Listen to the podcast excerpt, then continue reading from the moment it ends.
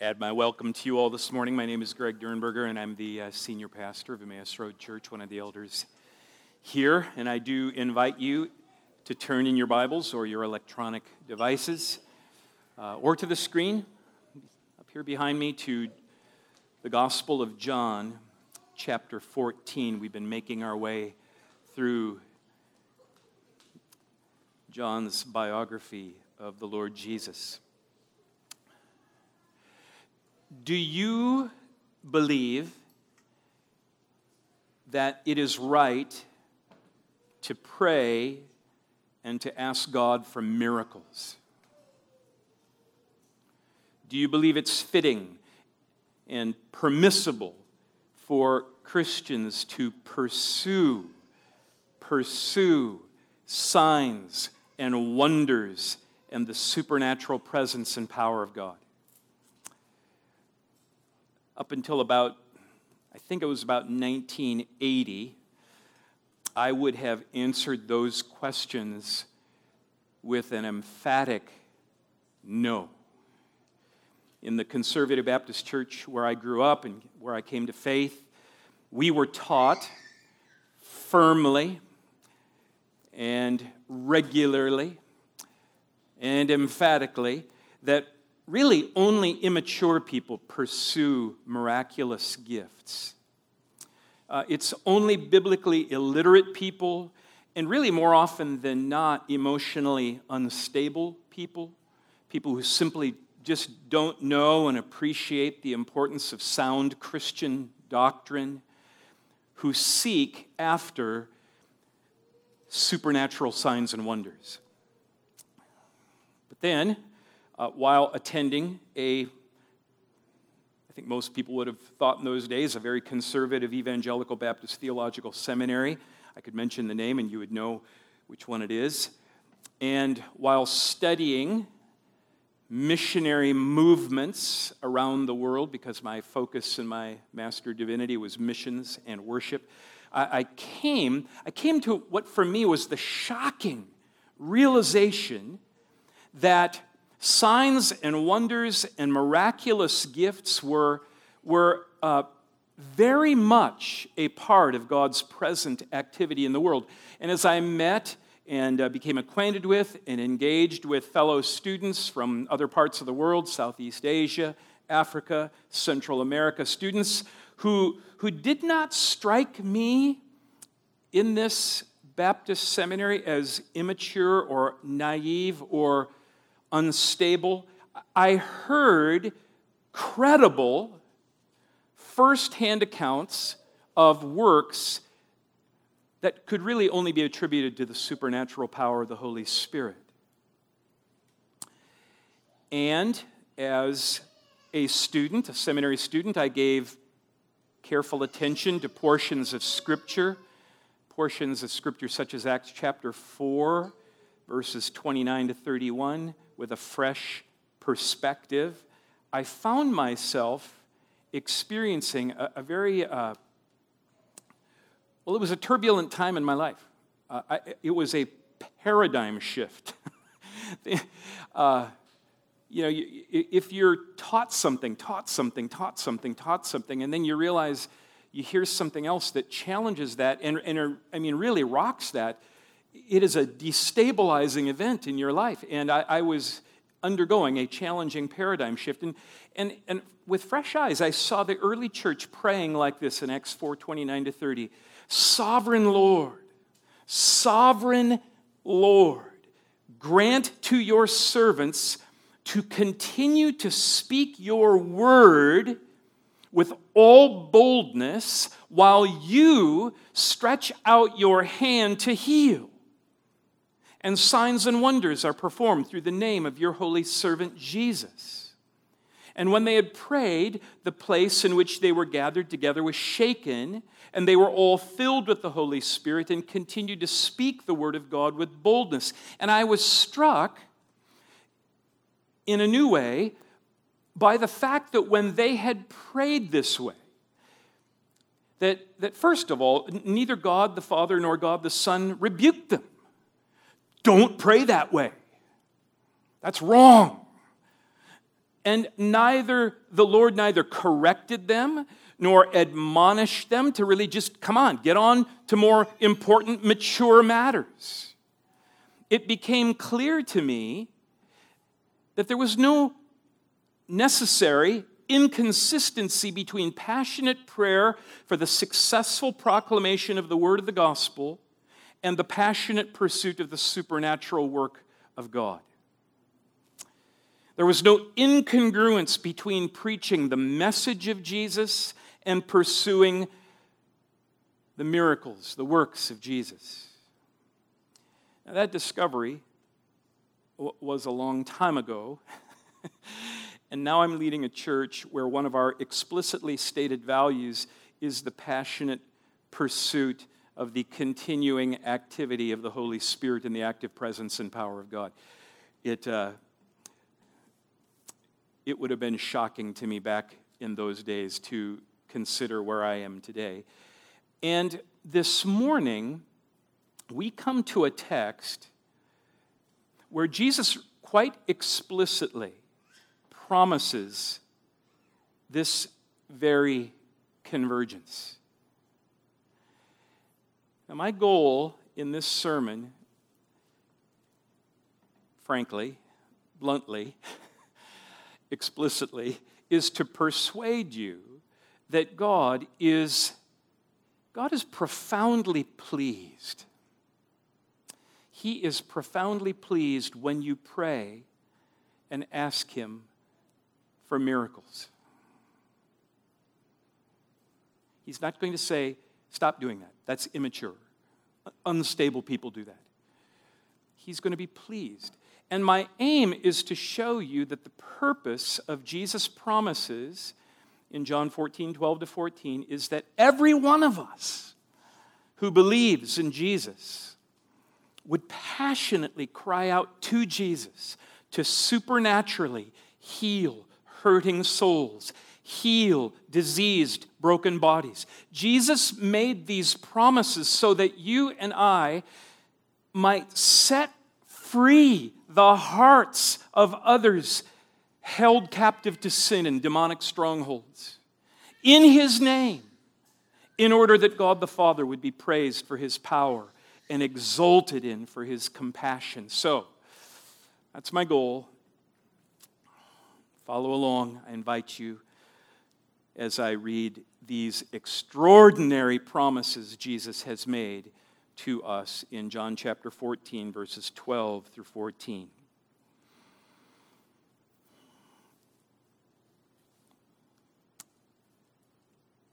Truly, truly, I say to you, whoever believes in me will also do the works that I do. And greater works than these will you do, because I'm going to the Father. Whatever you ask in my name, this I will do, that the Father may be glorified in the Son. If you ask me anything in my name, I will do it. These are the holy and divinely inspired, authoritative words of our Lord Jesus Christ. Let's pray together.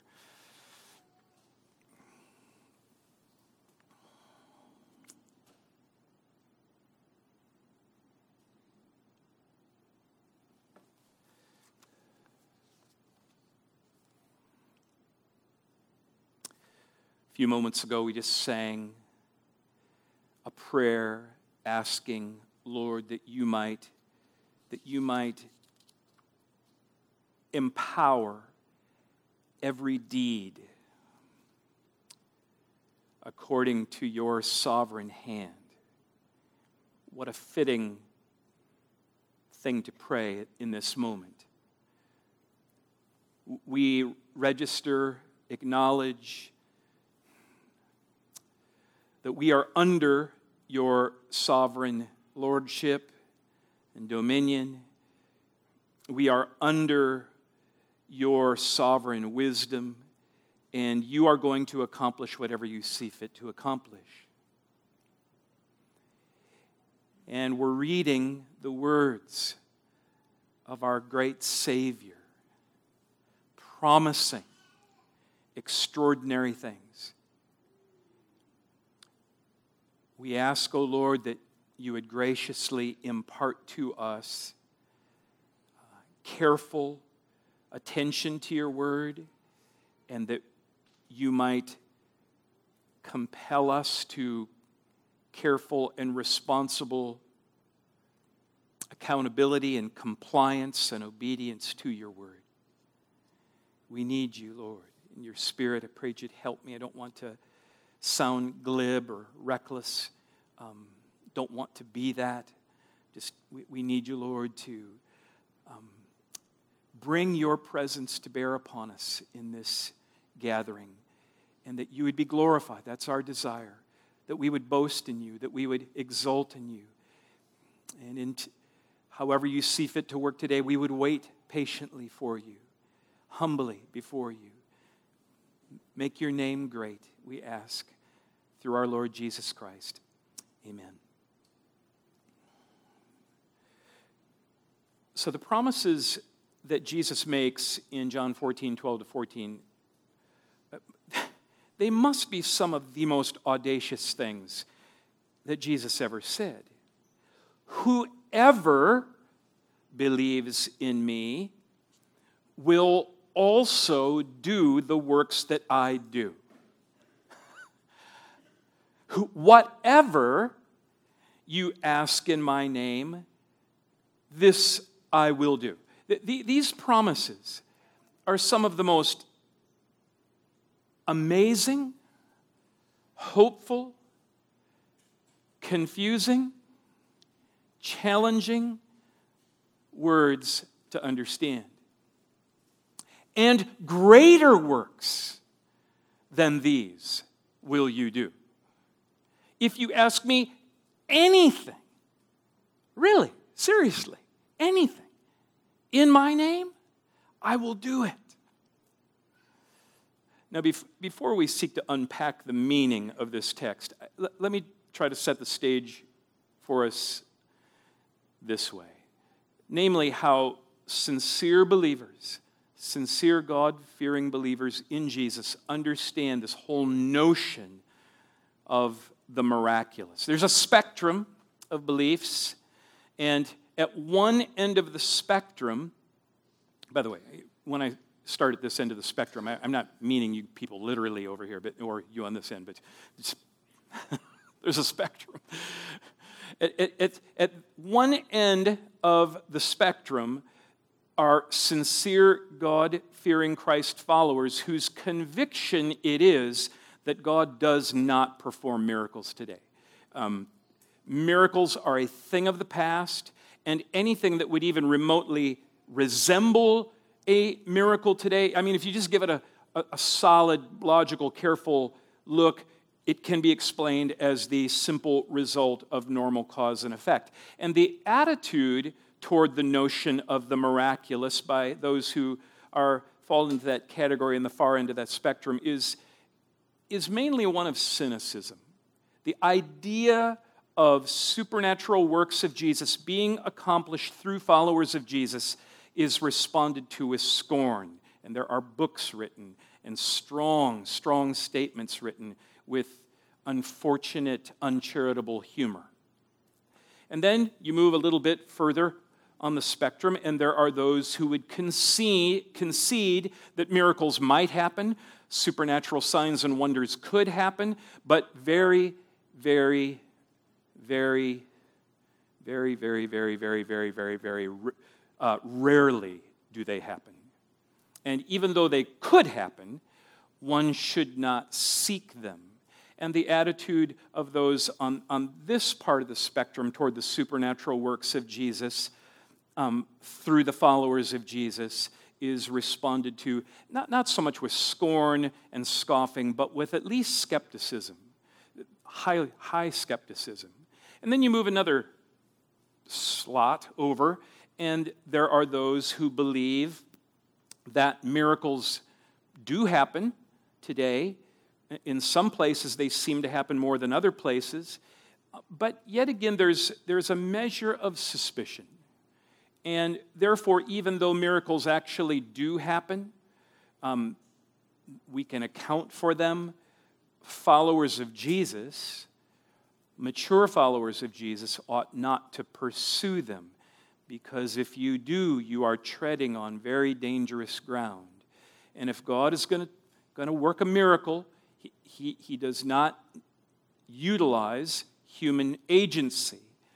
And the attitude of this group, and this, this is really the group where I, I think represented the heart of my upbringing, the kind of perspective that I grew up in about supernatural. it, it is at best doubtful. Open, but doubtful. And the perspective um, on spiritual gifts of healing, that's the word used in 1 Corinthians 12, gifts of healing, workings of miracles. These gifts ended when the last of the original apostles died and were buried.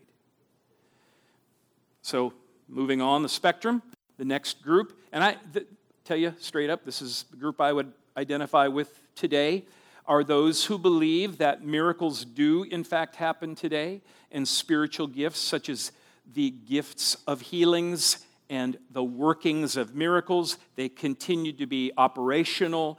And our understanding of these kinds of spiritual gifts is that they are situational, circumstantial, and are displayed on particular occasions in accordance with God's particular purpose. That is, these gifts are very different, for example, than, say, the gift of teaching or the gift of service or the gift of leadership or the gift of giving. Teaching, serving, leading, giving are all gifts whose function is fundamentally subject to our will.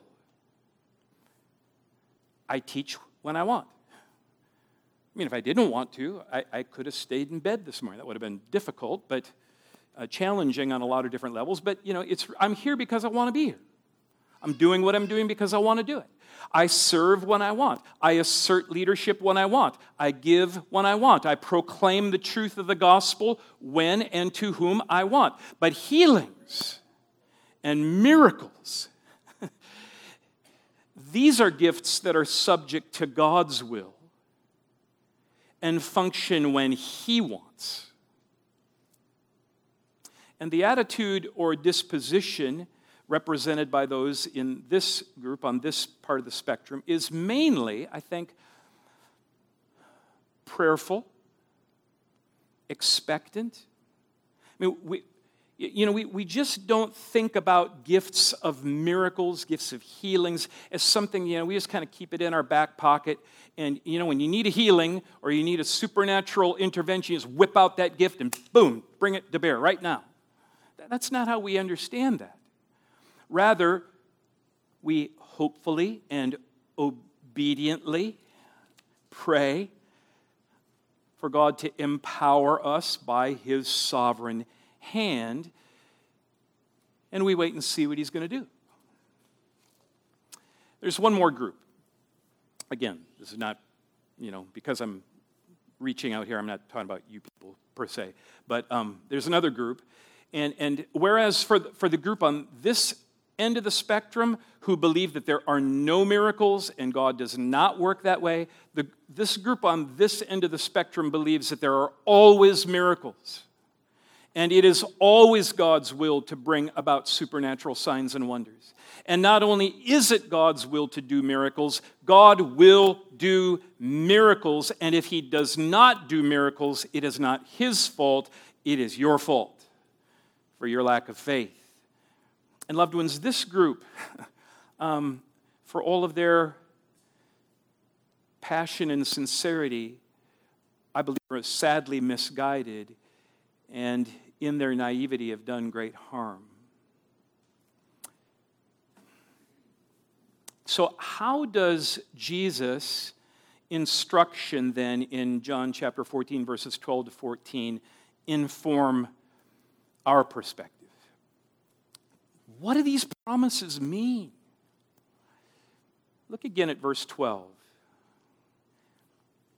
Truly, truly, I say to you, whoever believes in me will also do the works that I do, and greater works than these will you do, because I'm going to the Father. Now, that is an extraordinary promise, isn't it? And what is the problem with it? Isn't the problem with this verse mainly the disparity between what Jesus seems to be promising and that which we are all actually experiencing. Jesus seems to be saying, You will do the same works. No, no, no, you will do greater works than I do. And what are we experiencing? Nothing mainly. I mean, how many works of Jesus have you done this week? Which of the works that Jesus did have you done? And which of the works which you did this week were greater works than Jesus' works? This is a conundrum. Three weeks ago, um, I was in Oklahoma City for a conference a conference uh, entitled The God Who Heals. It means it was a healing conference. And um, I have a torn ligament in my right knee. And um, three weeks ago, it was just, it was just killing me. The pain at night, for whatever reason, it was at night, was excruciating. I, I could not sleep. I mean, I could barely concentrate at this conference. And um, so the first day after the first session, um, it's a healing conference after all, right? I, I, went up and I asked for prayer, and this is really, really nice, friendly couple. They they prayed for me, and, and the gentleman prefaced their prayer by explaining, hey, you know, before we pray, we just like to wait on the Lord to give us some direction. And so we stood there in silence for a while, and after a minute, I don't know, maybe a couple minutes, this guy whom I've never seen in my life before, I, have, I don't know, I don't even know his name, um, he, he, doesn't know me. Um, he, he says, I see a mouth, and I hear God's word. Do you happen to be a preacher? And I said, Yes. Well, I have the impression that you've been asked to open your mouth more but you've been reluctant to open your mouth more. Which is true. I, I have been recently invited on a, a number of different uh, uh, situations to assert more influence through preaching, teaching, whatever. But, but my natural impulse is to kind of move to the back of the room rather than the front of the room, and I, I was very reluctant, and I've just, I've just said no. And uh, so he, he goes on, he says, Well, the, the Lord wants you to know that he intends for your voice to be heard and his voice to be heard through you more. And then this woman chimes in and she says, You know, do you happen to be a musician? Like, were you ever a worship leader? And I said, Yes. And, and then she proceeded to give me an exhortation regarding something specific related to music and worship. And, and then they say, Okay, well, now let's pray for your knee. And they prayed for my knee. And that night, the pain in my knee was like five times worse than it had ever been before. And uh, the, the, the, next day, I see this couple in passing, you know, and they, hey, hey, we good to see you again today. We're hoping to see you. I mean, how, how's your knee doing? And I, I kind of sheepishly hang my head and I say, ah, not so good. And they say, oh, thank you so much for being honest. That's, I mean, that, that's so humble of you. Make sure that you ask for prayer again today. And I tell you honestly, um,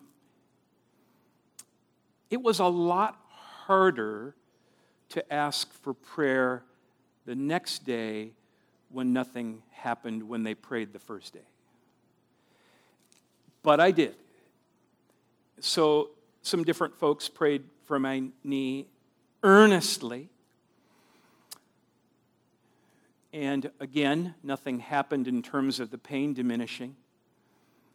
Uh, at the end of the next session, I, I ran into a pastor, a, well known pastor that you would all recognize, a kind of a rock star.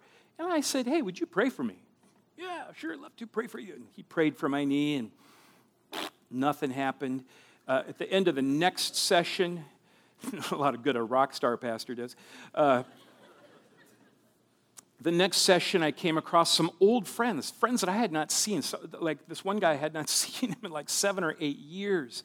We, I mean, we just, you know, hugging on each other and, and um, say, hey, you know, I'd, I'd, love it if you guys would pray for me. Oh, yeah, we'd love to pray for you. And this guy, he's, he's embracing me. He's like, I was, I was almost choking. He was holding me so tightly with compassion. He's praying with tears running down his face for for God to heal my knee. And I was so affected by his care. And, and when, you know, the end of it all, the pain was still there. It was still there until a week ago, this past Tuesday, when I went to the doctor and got a cortisone injection. And then the pain stopped, just like that. Now, why do I tell you this?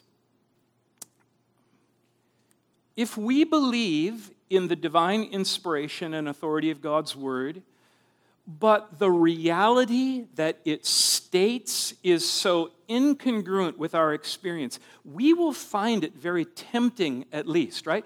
Tempting, at least, to file a text like John 14, 12 to 14 into this category of things of which we do not speak. This is an uncomfortable verse. We will not talk about it. it just, we just sort of intellectually, practically tear those verses out of our Bibles. And when we are hurting and when we find ourselves at best praying, it, it's sort of a compulsory prayer. And at worst, we don't pray at all. And perhaps, like many sincere. Conservative Christians, we deal with John 14, 12 to 14 by concluding that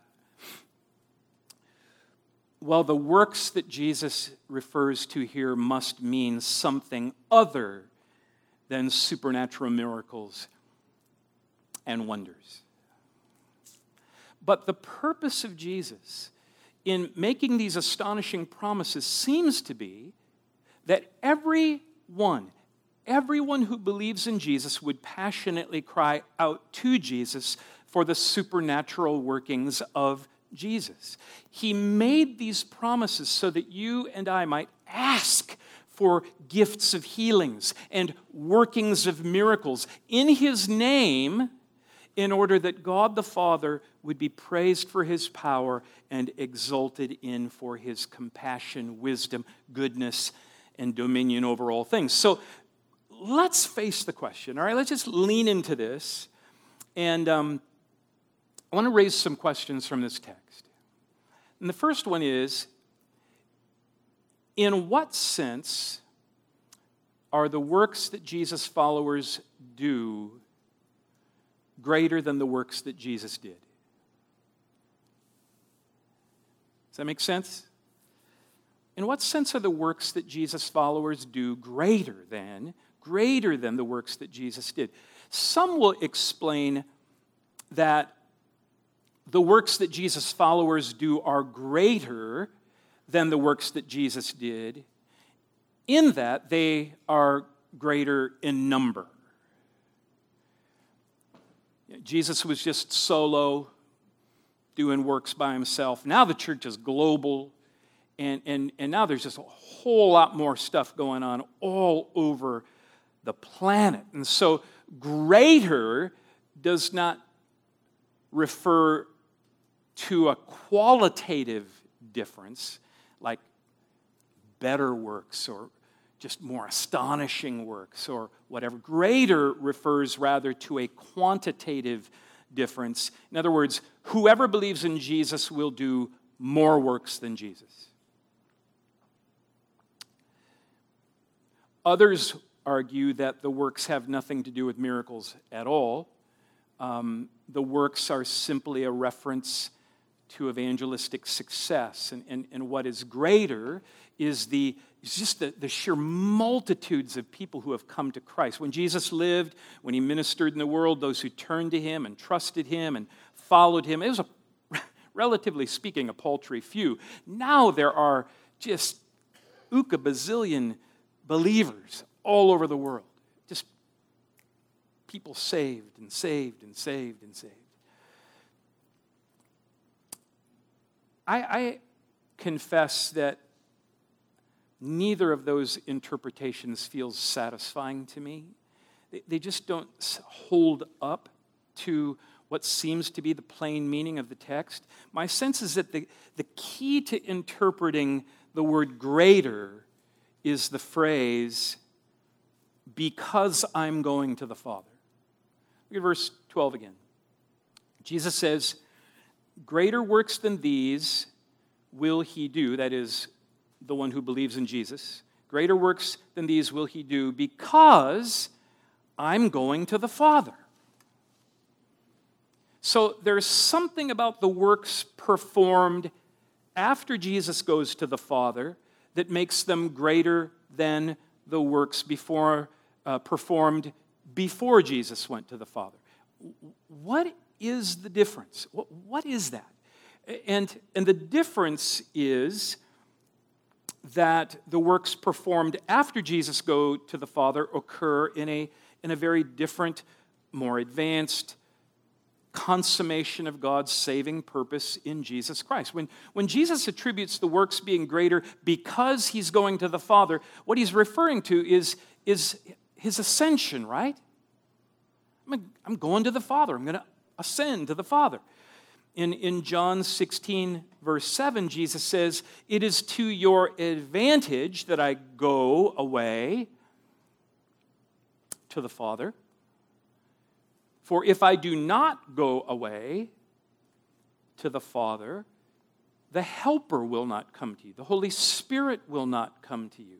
But if I go to the Father, I will send him, that is the Holy Spirit, to you. So it's better that Jesus goes to the Father because then he'll send the Holy Spirit. And when the Holy Spirit comes, the works that believers will do at that point in time will be greater than the works done before that point in time. And that's because the works done before Jesus goes to the Father are all done in anticipation of the cross. They're done in anticipation of the resurrection. They're done in anticipation of the fulfillment of the atonement and the new covenant. Hasn't happened yet, but it's going to happen.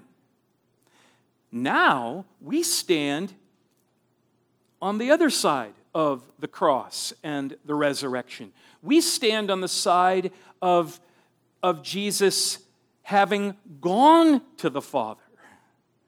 This side of Pentecost, this side of the outpouring of the Holy Spirit. And now, from this vantage point, we look back on that crowning achievement, that fulfillment of the atonement. It's an accomplished fact.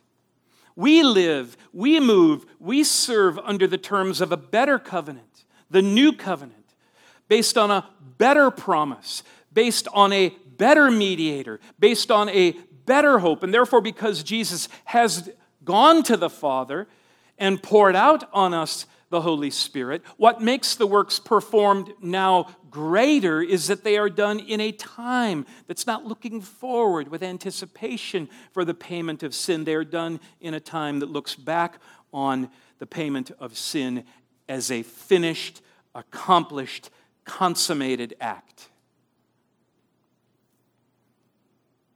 That's how I think about it. And so Jesus what he's promising to you and to me is that we, we will do works that point back to a completed atonement. We will do works that happen through the powerful application of the accomplishment of atonement. That salvation has happened. And the works that we do now point to the power of the Holy Spirit who has been poured out in his fullness. We're not waiting for the outpouring of the, full, of the Holy Spirit, it's happened. And the works that we're doing now are done in a time of much greater clarity, a much greater power than was true of the works that were done in the time prior to that finished act of redemption on the cross. And therefore, the works that we do are greater because of when they occur rather than because of what they are.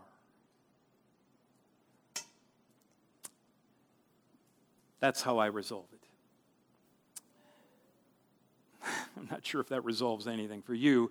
Um, it, it, it might explain the sense in which the works we do are greater than the works Jesus did. I, I, I find it satisfying. But here's what it doesn't satisfy. Here's what it doesn't resolve. It doesn't resolve the challenge of the promise in the first half of John 14 12. Look at it again. Truly, truly, I say to you, whoever believes in me will also do the works that I do. So how many of you are thinking, like right now, you know, my issue is not so much doing greater works than Jesus did. My issue is my, my issue is doing the same works that Jesus did, like equivalent works that Jesus did. That's the trouble which raises a question who is it that does these works? To whom is Jesus making these promises? Promises of performing works, even greater works. It says, verse 12, Truly, truly, I say to you, whoever believes in me will also do the works that I do. That, that, that phrase, whoever believes in me, that, it, it's used 13 times in the Gospel of John, and every time that phrase is used, it refers to average, everyday, garden variety Christians.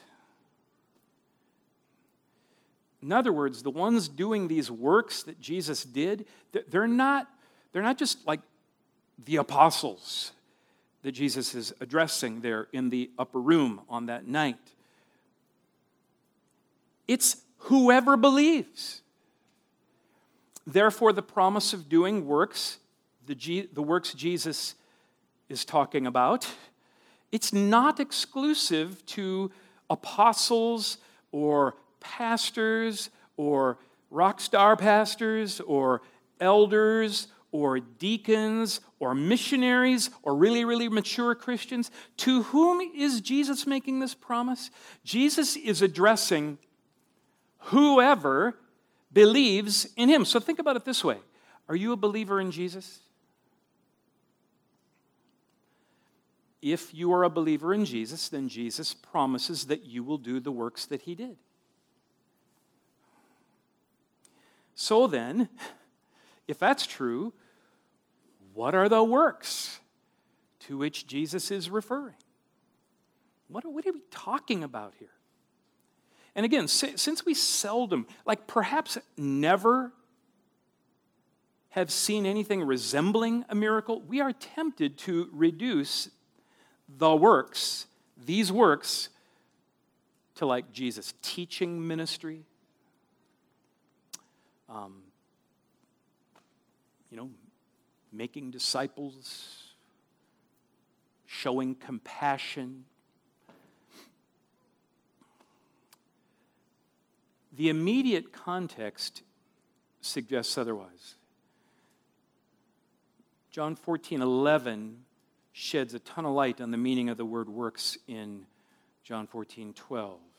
Verse 11, Jesus says, Believe me that I am in the Father and the Father is in me, or else believe on account of the works themselves. So if my teaching has not convinced you that I'm the Christ, if how I have related to people has not persuaded you that I'm the Christ, well, then believe that I'm the Christ on the basis of the works I have performed. And, and the works, then, they're more than words. The works are more than teaching. The works are displays of supernatural power to heal, to cast out demons, heal, multiply food, raise the dead. That these are let these supernatural deeds engender confidence in you and faith that I am, in fact, the Christ. The, the, the, word translated works, this, this word occurs 27 times in John's gospel. and um, though the works may certainly include more than the miraculous, of course, it does not it, it does not mean less than the miraculous. Five times the word works refers to the work of the Father in, in and through Jesus. For instance, John 17, 4, Jesus says, I glorified you on earth, Father, having accomplished the work that you gave me to do. So God the Father has given Jesus works to do. Six times the word refers to the works of people, you know, just acts of obedience, doing right things. But 16 times the word refers to miracles, signs, wonders, displays of supernatural power.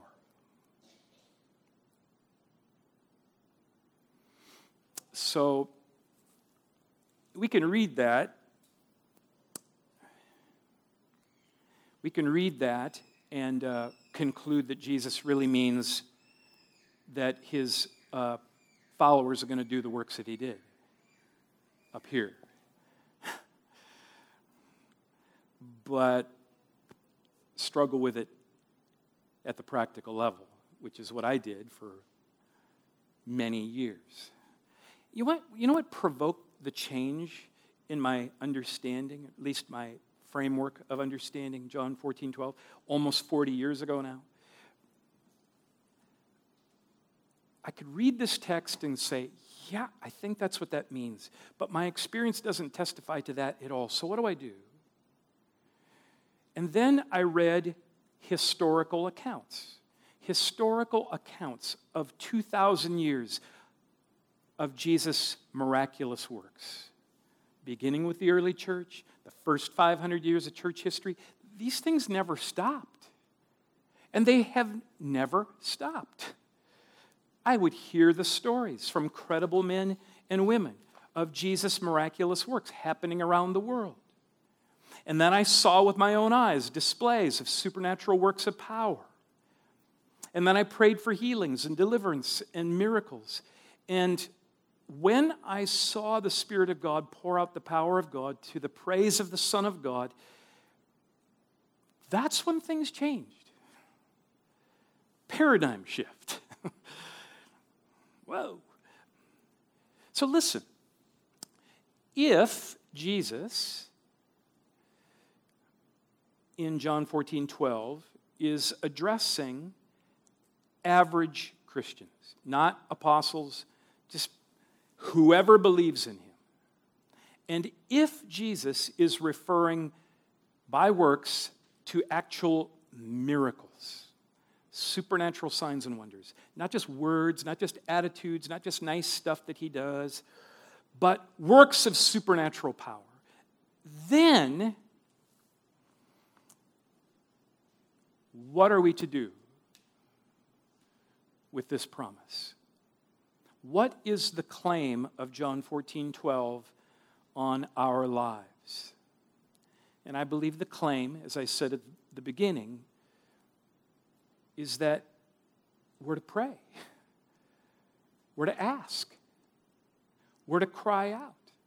The functional, practical claim of this text is clearly expressed in verses 13 and 14. Whatever you ask in my name, this I will do, that the Father may be glorified in the Son. If you ask me anything in my name, I will do it. Now, this creates a little bit of a challenge, too, because of the word whatever and anything. Really? Whatever? Anything? No, not whatever, anything. There are qualifiers right here in the text. Jesus means for us to pray for supernatural displays of the power and compassion of God. But the promises of John 14, 12 to 14 are not, they're not just like whatever. We don't get anything and everything we pray for just because we're believers. We don't get anything and everything we pray for just because we, we use the little magic phrase, in Jesus' name. There are four requirements here, it seems, implied for effective, empowered practice of the works of Jesus by believers in Jesus. And the first and most obvious is that empowered practice of the works of Jesus does depend on prayer. You know, I, have been asked by, by friends, sincere, good friends that are cessationists, not continuationists. Why is it you think that charismatics and Pentecostals seem to see miracles while we don't see miracles? And, and I, I think I could probably be wrong, but I suspect it's mainly because charismatics and Pentecostals Pursue them, pray for them.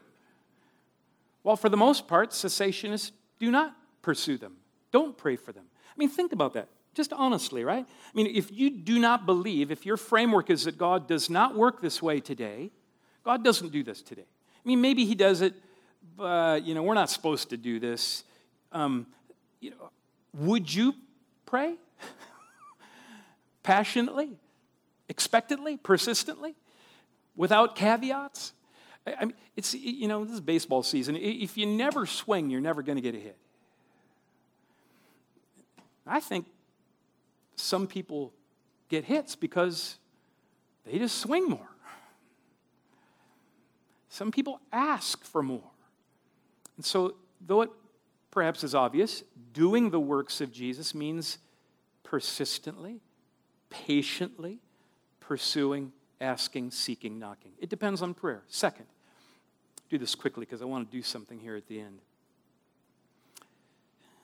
Not only is it true that we, we may have not because we ask not, I think, secondly, empowered practice of the works of Jesus begins with the gospel of Jesus. You know, I drew attention to it last week, I think. I think, I hope. Um, but I can never say it enough, so just say it again. If your mindset is that the Father, God the Father, is always fundamentally displeased with you, like every time you fail, every time you every time you sin if, if your mindset is, is that god has just always got this kind of a frown on his face and his disposition towards you is, is displeasure, you're never going to minister in power. You, you will at best engage tentatively, but more likely not at all. It's, it's a fearful thing to walk in guilt and shame, sensing that God's always a little bit ticked off. In John 15, 7 through 9, Jesus says, If you abide in me, my words abide in you, if you just remain in the good of the gospel, ask whatever you wish and it will be done for you. By this my Father is glorified, that you bear much fruit and so prove to be my disciples. As the Father has loved me, so have I loved you. Abide in my love. Friends, the, the only ground that we have to stand on in the presence of God for approaching the throne of grace and asking God for anything is Christ and his atoning sacrifice. That is a finished work. It is done. And in Christ, joined to Christ, united with Christ, you cannot be loved by the Father any more than you are now. In Christ, the Father sings over you with joy. And as we live in the conscious sweetness of that union, the joy and pleasure of the Lord's love for us in Christ. Therein is our strength. The joy of the Lord is our strength.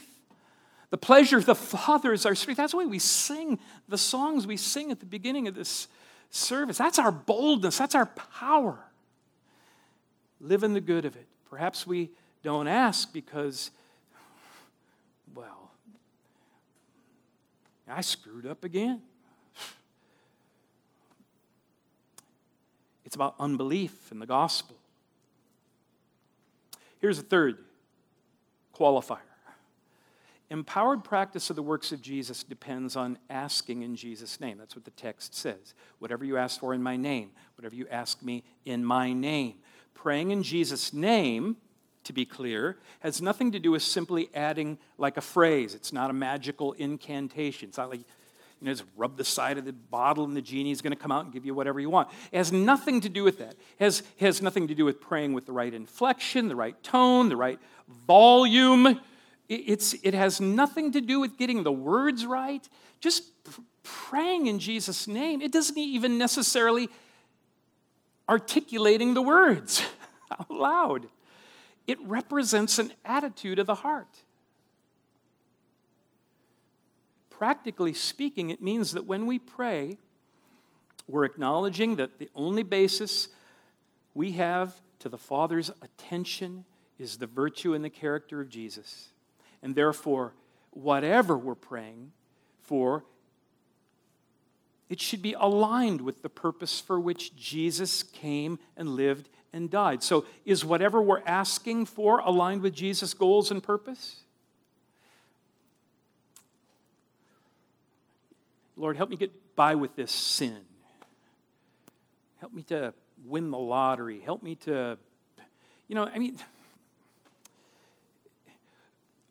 are what we're, is what we're asking for aligned with Jesus' goals and the purpose for which he came and lived and died and rose again? If so, then whatever it is that we're asking for, he will answer it or he will supply something even better in order that his purposes will be fulfilled. So, maybe we have not because our purposes and our good is more important than Jesus' purposes and Jesus' goals. Here's the last thing empowered practice of the works of Jesus aims for the honor and praise of God. If you ask Jesus for something that, that's not going to give the Father honor, praise, glory, you can be sure he is not the one who's going to give it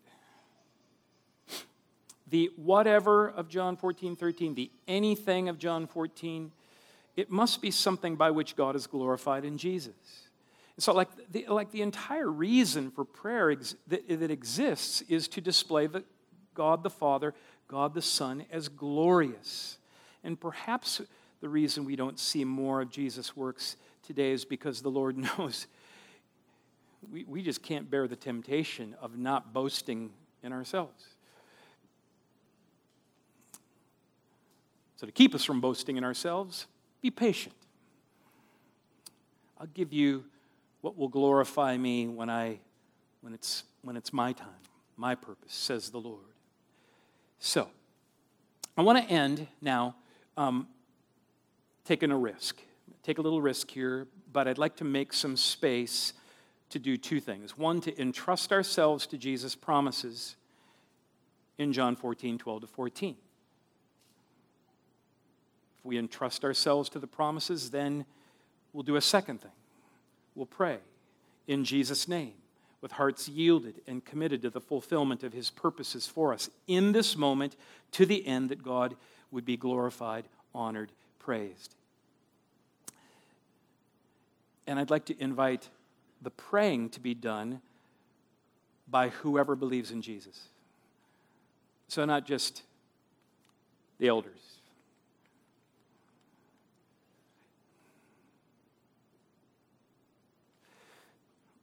So let's try this, see what happens. If um, perhaps you have a physical condition that you'd like us, you'd like prayer for, um, just keep in mind, fevers were not too small a thing for Jesus. Lifelong blindness and lameness was not too big for Jesus. If there's a physical condition, we'd like to pray for you. And I know there's a couple people that I talked to earlier about praying for you today. there's a couple other categories um, that, that feel really impossible, and, and that's the category of prodigals. I know that there are some prodigal husbands, I know there are some prodigal kids, and there may be some prodigal friends. Those who have professed faith and now have completely renounced their faith. Only a miracle will change that. Maybe you have somebody in mind that we could pray for. A third category might be just a, a sense of knowing that there is a stronghold of sin. Sin has, some sin has dominion over you. Uh, it, it could be an addiction, it could be an idolatry, it could be just some sinful attitude, but it holds you. And you know it holds you. And you, you just aren't free. And you'd like Jesus to intervene. And there might be some other category that I haven't even thought of. But if you would like us to pray, could I, and I don't want you to feel any pressure about this at all. So this is not some manipulative moment, but um, just by faith in this promise, we'd love to pray for you. W- would you be willing to stand? And um, those of you that I, that I, you know, we did talk earlier, love to make sure that you're standing. we can pray for somebody. And, and I'll tell you, you can pray for my right knee because I still have a torn ligament in my right knee. So I'll be one of the, the prayees. But w- would you stand? If that's you, just go ahead. And um, I want to pray for Samantha Hines. Wonderful. Thank you. I know Scott has his torn retina healing. Of course, I want to pray for Brian Kegley. Well, that's, that's very vulnerable of you and humble of you. So now, whoever believes in Jesus, you're the prayers. Okay, so you see the people standing. Could we get around these folks that are standing and just take like 30 seconds? If, if you're comfortable, the ones wanting prayer, if you're comfortable saying, This is what I like prayer for, explain that to them Go ahead, explain what you'd like to be prayed for. And I am going to lead us just in a, in a, a, a brief prayer, and then I'm going to turn you loose. And um, we'll pray, and, and in just a moment or two, um, worship team will come back and lead us in a song. Go ahead, just make sure that everybody knows what you're asking for prayer about.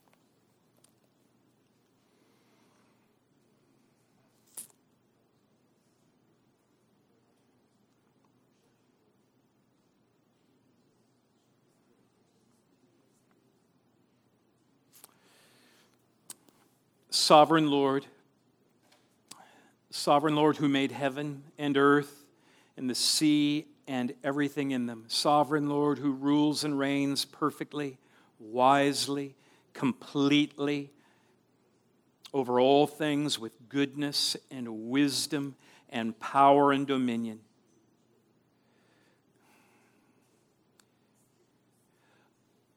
Look upon the needs and the heart cries of your people. And would you, would you grant, O oh Lord, healing? Would you grant deliverance and freedom? Would you grant supernatural power to accomplish your saving purposes? Would you magnify the glory of your kingship and rule and reign and dominion over all things, including physical bodies, including our vocations, including our relationships, including our sanctification and becoming more like Jesus, including deliverance from sinful bondage, including deliverance from demonic stronghold, including spiritual blindness and hardness of heart. Would you bring salvation? Would you bring the, your power, Lord Jesus, to bear? The same power by which you worked your miracles, and the same power by which today you empower your people through the Holy Spirit. Come, Holy Spirit of God, and fall fresh on every concern represented here in this room those standing, those not standing, those who are quietly and silently agonizing through things. Would you come, Lord Jesus, now? Bring your power and presence to bear. We ask it for the sake of your great name and the glory of the Father. Lord, do as you would see fit to do today. We pray this not because this is some magical phrase by which we get whatever we want. This is, this is us trusting what you have said and, and living out in, uh, imperfectly as it may be our faith and our obedience to do what you've called us to do.